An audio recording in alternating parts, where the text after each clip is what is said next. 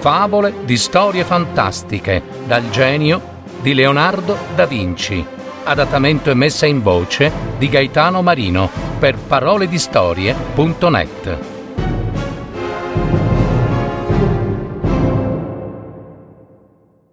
La volpe e la gazza.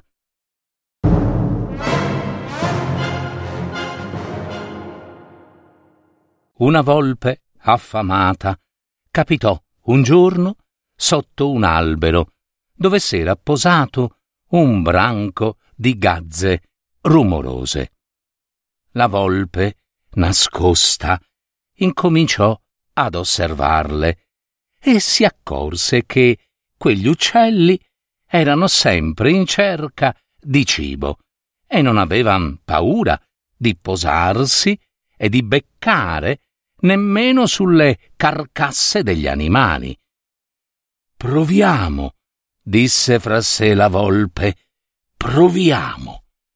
Piano piano, senza farsi sentire, si mise lunga, distesa lunga a terra, restando immobile, a bocca aperta, gli occhi chiusi, come se fosse morta.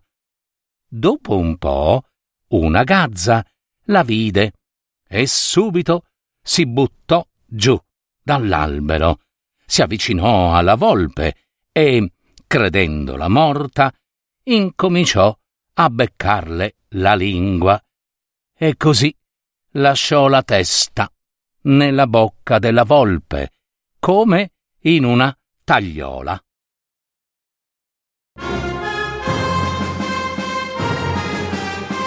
Avete ascoltato Favole di storie fantastiche dal genio di Leonardo da Vinci.